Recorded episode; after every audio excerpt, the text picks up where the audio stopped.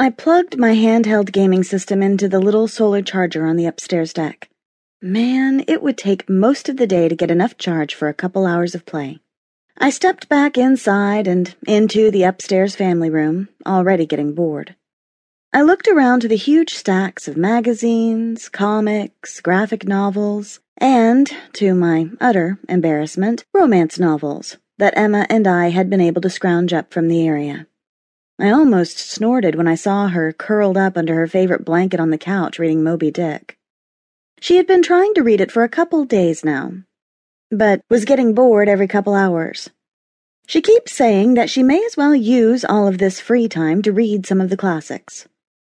I grabbed a couple books off the top of the nearest stack. I've read them all.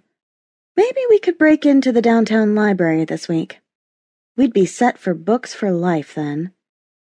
I brushed my shoulder length black locks out of my face and sighed in boredom.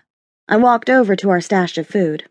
More cans of chili, refried beans, beef jerky, and granola than you could shake a stick at.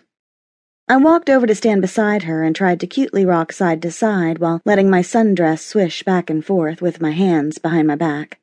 She grinned and looked up from her third attempt at reading that painful book. Sup, Heather? I fluttered my eyes at her and said, Snack run? She sat up a little straighter and peered over at our food stash and squished up her nose cutely, squinting one eye and chirping out a, sure. Then she grinned and took her glasses off and stretched a little. She stood and ruffled her long blonde locks. I'd have to cut it for her again soon. It was almost reaching her butt now. I grinned and raced her to our room.